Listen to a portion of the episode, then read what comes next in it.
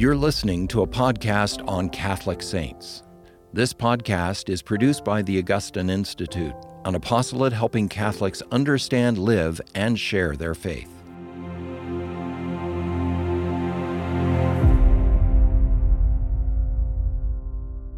Hello, everyone, and welcome to Catholic Saints. My name is Taylor Kemp. I am the director of Formed, and with me today is Dr. Christopher Mooney.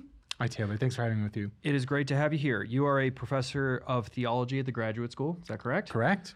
Very wonderful. Today we are talking about St. Thomas Aquinas, a name that many are familiar with, but hopefully this uh, episode sheds more light on. So, uh, Dr. Mooney, what do we need to know about St. Thomas Aquinas? Yeah, it's really hard to know um, where to start. Thomas Aquinas is a, a giant in the history of Christian thought. Um, and I, I mean that actually somewhat literally first. If people have ever seen icons of Thomas, he's usually actually quite large.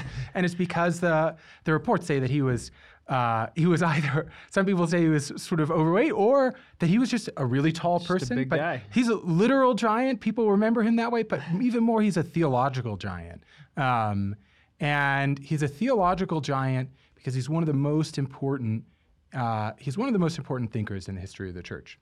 Um, Which is quite the, the thing to say. Yes, absolutely. Well, and it's not just me. Um, the church has often held up St. Thomas as the common doctor or as the universal doctor. So, um, doctor here in this case uh, doesn't mean you know a physician. It means, uh, as the Latin term, uh, a teacher. Okay. And so Thomas Aquinas has been been held up as this universal teacher, someone who is a teacher for the whole church. So what distinguishes him? Because there's many doctors of the church, teachers of the church, but then so what differentiates between a reg- a regular old doctor of the church and then St. Thomas, who is a universal doctor of the church? Yeah, um, it's the particular way that the church has seen in St. Thomas a unique excellence in theology, a, a unique excellence of insight. There's um, St. John Paul II said that uh, in Thomas Aquinas, uh, that Thomas Aquinas obtained the most elevated synthesis of faith and reason that anyone has ever obtained. Yeah, wow. It's a really strong statement. Um, So surely he was from wow, 50 years ago. yeah, great. So, um, so I just wanted to sort of get everyone excited about St. Thomas, you know. But uh, uh, he was born in the 13th century, so the High Middle long Ages. time ago. And oftentimes we have this sense that the Middle Ages are, are the Dark Ages. Yep. But if you get if you get to know anything about St. Thomas, you see immediately that's not the case. Mm-hmm. Um, now he was born um, in around the year 1225 in southern Italy, about 80 miles south of Rome, um, to a wealthy family. He was the youngest son. And as the youngest son, it was sort of customary at the time that his parents might put him in a monastery for his education, and then one day he could become an abbot. Okay. And so he sort of set off, he was placed in this trajectory, but then suddenly and unexpectedly he met this new this new group in the church mm-hmm. called the Dominican Friars, who are of course still around today. Mm-hmm. And uh, St. Thomas was captivated by the Dominicans, and despite the resistance of the of his parents, mm-hmm. he eventually joined the order. And that's and g- that order, uh, the Dominicans, they hadn't been around for very long. correct. Yeah, the Dominicans had only been founded a few decades before Yeah, uh, like, St. Thomas joined. very recent. Exactly. So this is sort of part of the scandal. It shows something already of his of his courage and his Mm-hmm. willingness to to follow um, to follow Christ wherever he was leading. It's interesting too because it kind of cuts a clo- across the cloth of who you uh, for for many of us who are familiar with St. Thomas or have heard a lot about him. He's you know a very structured thinker. He could be um, described as rigid by some, and then you discover like wow he went into a new order that it just you you would almost think he would join an order that had been around for a long time but he didn't which is quite Right, and, and you can see that even in the fact that he, what he didn't do was become a Benedictine monk, which had been around for centuries. Mm-hmm. Yeah. Instead, he joined this new order, the Dominicans. And I think part of the reason is because the Dominicans were a, a really revolutionary force in the church in the 13th century. They were committed to the renewal of theology and catechesis, of teaching. Okay. They saw how poor teaching was, um, how with what great difficulty people had responding to arguments, especially heresies that were had taken root uh, throughout Europe, and Dominic knew that in order to do this, you needed to be well formed in your mind and live a holy life in all of your conduct. And so he wanted to take the, the best of the monastic spiritual uh, tradition and its disciplines and combine them with a rigorous um, preaching formation to have friars who, unlike monks who were located in monasteries, could go about in order to preach the gospel and in order to, to respond. And that's the kind of formation that uh, St. Thomas received. How would they? Do you know? Do we know how how would they receive their formation? Yeah, so um, often in these uh, these houses, uh, the studium uh, or studia, where the friars would be trained, um, and sometimes this would be attached to the early universities that had just that had just been founded um, within the last century or so. And that's actually what St. Thomas did for most of his life. He was a teacher for the Dominican order, and so he taught from he was he was trained by another saint, Saint Albert the Great, in uh, modern day Germany, Okay. and then he taught throughout Paris and Italy throughout his life until he died at a fairly young age, at 50, um, unexpectedly. So he lived from about 1225 to 1275. Okay, so he, he, as a young man, he is sent to the Benedictine monastery for an education. There's this upstart order, the Dominicans. He he leaves the monastery to go join them. In the midst of this, he is getting his formation um, from his brothers and, and from wherever. So, um, at what talk a little bit more about his, so to speak, his career as a Dominican. Of, of Yeah. do we have much of a timeline of of he went from this to this to this? What did he do? Great question. Yeah. So after he joined the Dominican order, he very quickly went, as I just mentioned, to, to study with St. Albert the Great. Um, and then, surprisingly, even though he was too young, St. Albert actually nominated him to be a professor for the Dominicans in Paris. Um, so it was already a sign of his that that um, Albert recognized his great ca- it, yeah. capabilities. Yeah. In fact, there's a famous story that um, be, that supposedly St. Thomas was quite quiet, and so uh, his classmates mockingly called him the dumb ox. Um, Mm-hmm. Big guy. the- exactly, exactly. Uh, and St. Albert said that one day this ox would bellow so loud that the whole world would hear it. Um, Prophetic. Which we still, yeah, exactly. Um, and so he taught for a while in Paris and then moved back to Italy for the formation of Dominicans. And then also another unprecedented move, he, he came back to Paris to Okay. teach again there.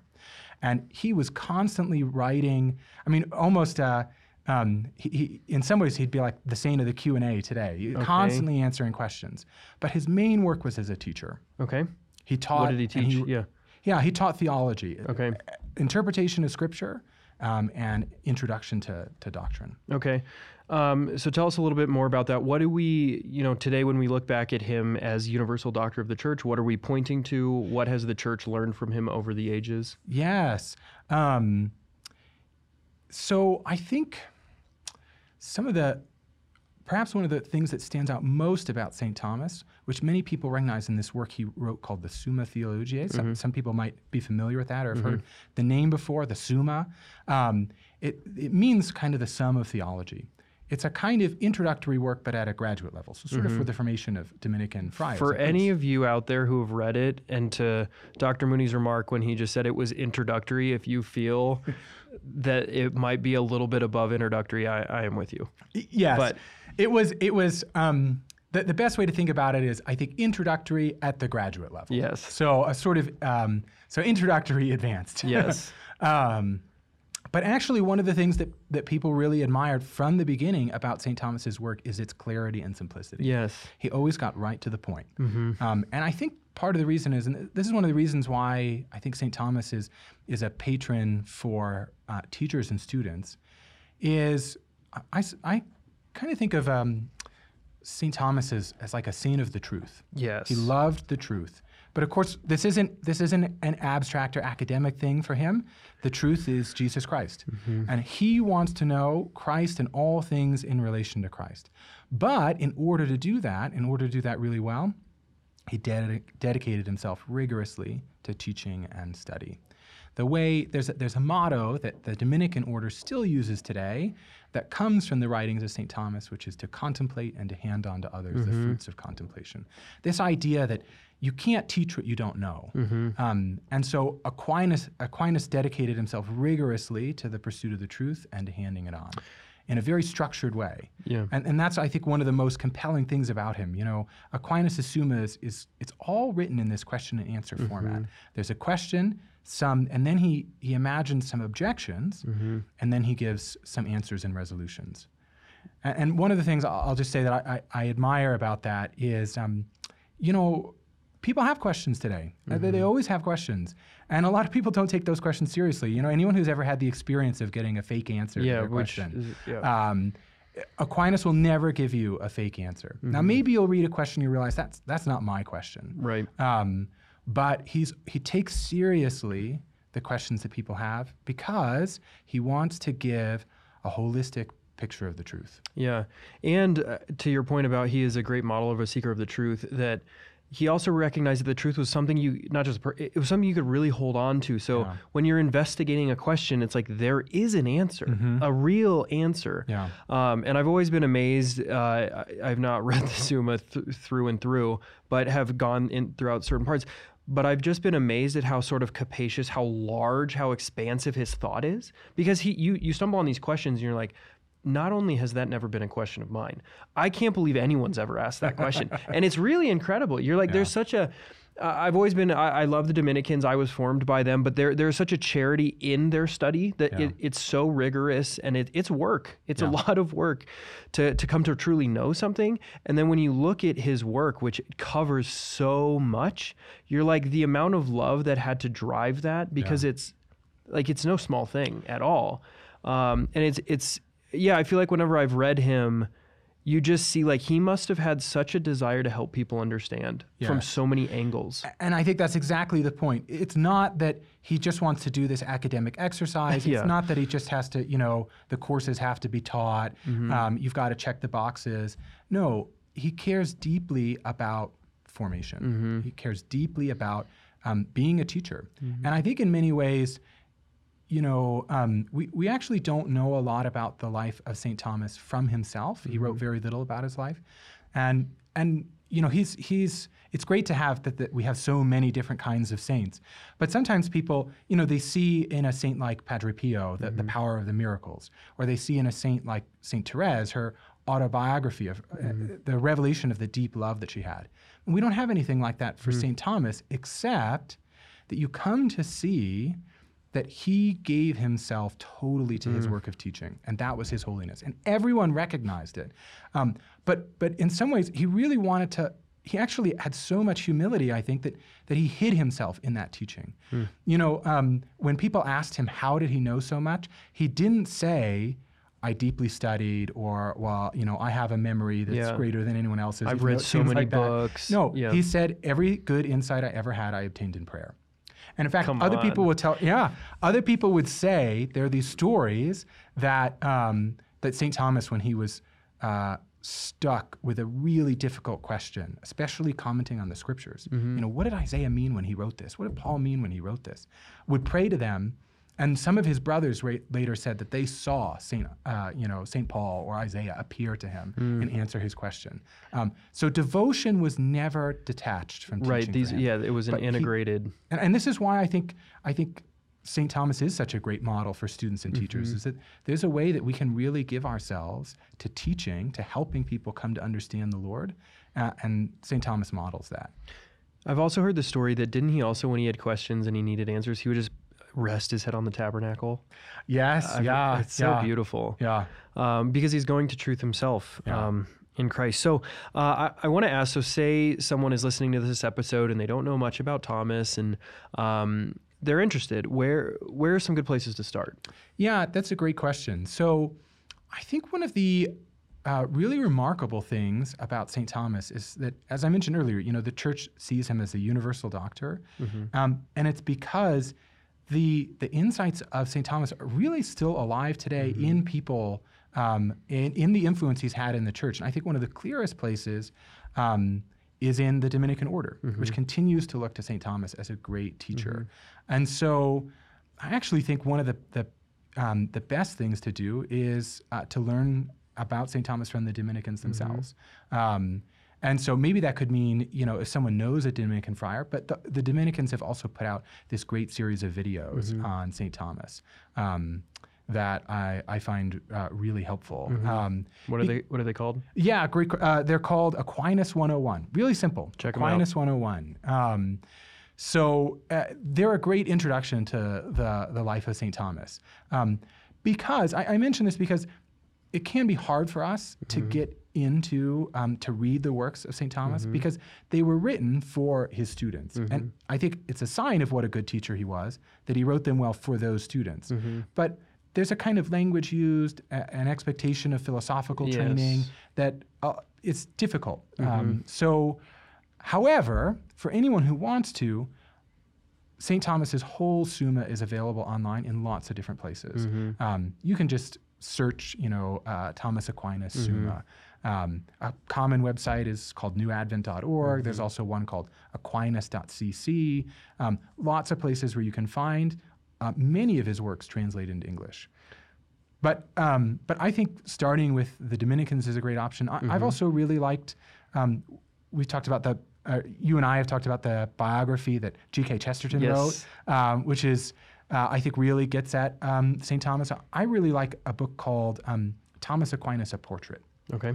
By um, by uh, Denys Turner. Okay. it's a really good introduction. Check to, that out too. to St. Thomas. But yeah, I agree. The Aquinas 101 videos I've gone through and, and would also highly recommend. But it is nice to have a guide because I, I found, as someone who was not brought up in the Catholic tradition, that he uses certain words, form and mm-hmm. matter and accident, that had a meaning to me that made no sense Yeah. when reading them in him. And once you kind of unlock that key, it starts to click a little bit. But you need, it is true, you need some help. Yeah. And there's plenty of good guides out there, and the, the Dominicans are are wonderful for that. G.K. Chesterton says he was once in a bookstore and saw someone reading uh, a book, uh, a volume of St. Thomas, closed it, frowned, and said, "If that's God's simplicity, I don't know I want to know anything about his complexity." Complexity, that's pretty good. so the irony is that uh, God is only simple. There's no complexity to God. But Yes. um, but this is one of the great insights. that- I wanted to ask. I wish I would have asked this earlier. Uh, so one question is: there's there has been around St. Thomas some uh, controversy in the past in the history of the church. Uh, he was his teaching was suppressed at certain moments um, in respect to Aristotle, and Yeah. his philosophy, which uh, today we don't take nearly as contentious, obviously. But can you talk a little bit about that because? in a sense, uh, St. Thomas was doing something that was not totally settled upon or even fair game, um, and now it is, but it it benefited the church. So, could you talk a little bit about that? Yeah, absolutely. Um, when uh, when he taught in Paris near the end of his life, um, the works of Aristotle, the ancient Greek philosopher, were really controversial. Um, and in part because of certain ways that people construed Aristotle. Yeah. So shortly after his death, the Bishop of Paris did condemn some certain propositions that were in, in Aquinas. I wouldn't take this as meaning that the church had ever, you know, as a whole, condemned uh, anything by, by St. Thomas.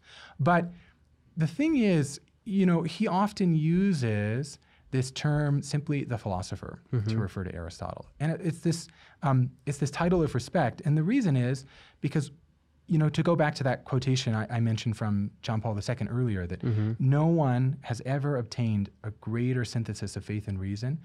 It's because he thought there really is only one truth. Mm-hmm. And truth cannot contradict truth, which means something true in Aristotle cannot, if it's genuinely true, can't be contradictory to Right. something true in Revelation. And something true in Revelation cannot be contradictory to something genuinely true in, you know, the best insights. And then we, we would think of philosophy. Maybe today we might think of the sciences. All of these go together Yes. because you see something, I, I think St. Thomas had such a capacious approach to Mm-hmm. the truth. He wanted to know um, wherever the truth would come from in order to present this Mm-hmm. kind of holistic synthesis, I, as I was mentioning. Um, and in that way, he's not he's not afraid of learning from Right. others. Um, you know, I, I think maybe that's one of the things that stands out uh, about him relative to his contemporaries.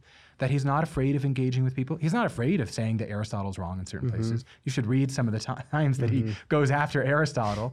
Um, but he wants to find the highest integration he can. And if there if there are insights in Aristotle or if there are insights in other Greek thinkers, he wants to draw it all together. Um, a- and I think that that kind of generosity, we might call it even a kind of charity, a, a love for the truth, Agreed. wherever it is.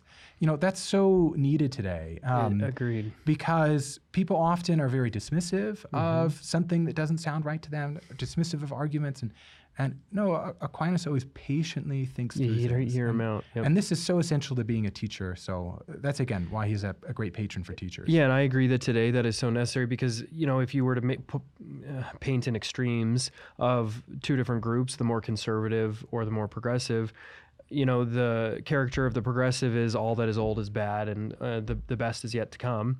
And then the opposite is the conservative, which has said everything that's new is bad, and we Yeah. must retain. And he walked a very nice fine line where Yeah. he was willing to be open to all, take in and synthesize, and then come out with something that was uh, truly faithful to Christ uh, and to the truth generally. And, and he was fair to the sciences because we shouldn't, as Catholics, be afraid of new scientific developments. We must like look at them with a prudential judgment, you know, not taking um, as truth that which is presented for sure, but but willing to understand that, as you said, nothing that is found in the sciences, the material world in which God that God created, can contradict our Absolutely, faith. yeah. And and there is like that that hidden seed of doubt in us that can can sometimes we're like, whoa, whoa, whoa I want to let's keep that at arm's length. I'm, I'm doing good over here.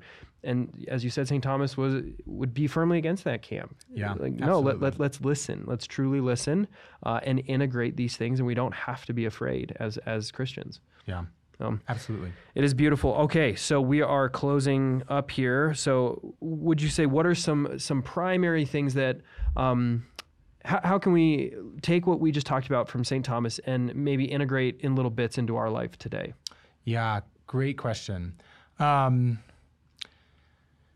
so, I, I, maybe one way that we can do this actually would go back to um, what you, the story you told earlier about Thomas resting his head on the tabernacle. You know, um, uh, and we've seen lots of things that he he had charity towards people he disagreed with. He loved the truth. He wanted to integrate faith and reason, but he did this all through prayer and through a love of Christ. Um, one of the best stories that uh, anyone anyone who wants to know anything about Saint Thomas as a saint should know um, is that when Saint Thomas wrote his section on the Eucharist in his Summa, which is beautiful because one of the things he says is that you know what, what God truly wants scandalously is to be friends with us. Um, and that's that's remarkable. It's not. This isn't just some some metaphor. He really genuinely wants to be friends with us, and that's why Jesus says, "I have called you friends." But friends can't be absent from one another, which is why Christ makes himself present in the Eucharist for us. Mm-hmm. And so Aquinas writes this incredible treatise on the Eucharist. And the story is that afterwards, when he was in prayer, the Lord himself appeared to him and said, You have written well of me, Thomas. What would you like as a reward? And he said, Nothing but you, Lord. And so this is what he received. And this is what makes him a saint. So to have to take all of these different parts, you know, whether we're teachers or talking about the faith or just looking for someone to help teach us, um, to bring them together around a love of the Lord and prayer. I think that's that's a great lesson. That is a great lesson. Well, Dr. Mooney, thank you so much for joining us on Catholic Absolutely. Saints. Thank you, uh, viewers out there. We hope that you liked this episode. We will see you next time. God bless. You can watch these interviews in video format by visiting formed.org. Formed is an online Catholic streaming service created by the Augustine Institute and Ignatius Press, with award winning studies and parish programs, inspiring audio content, movies, ebooks, and family friendly kids programming. To support the mission of the Augustine Institute, please visit missioncircle.org.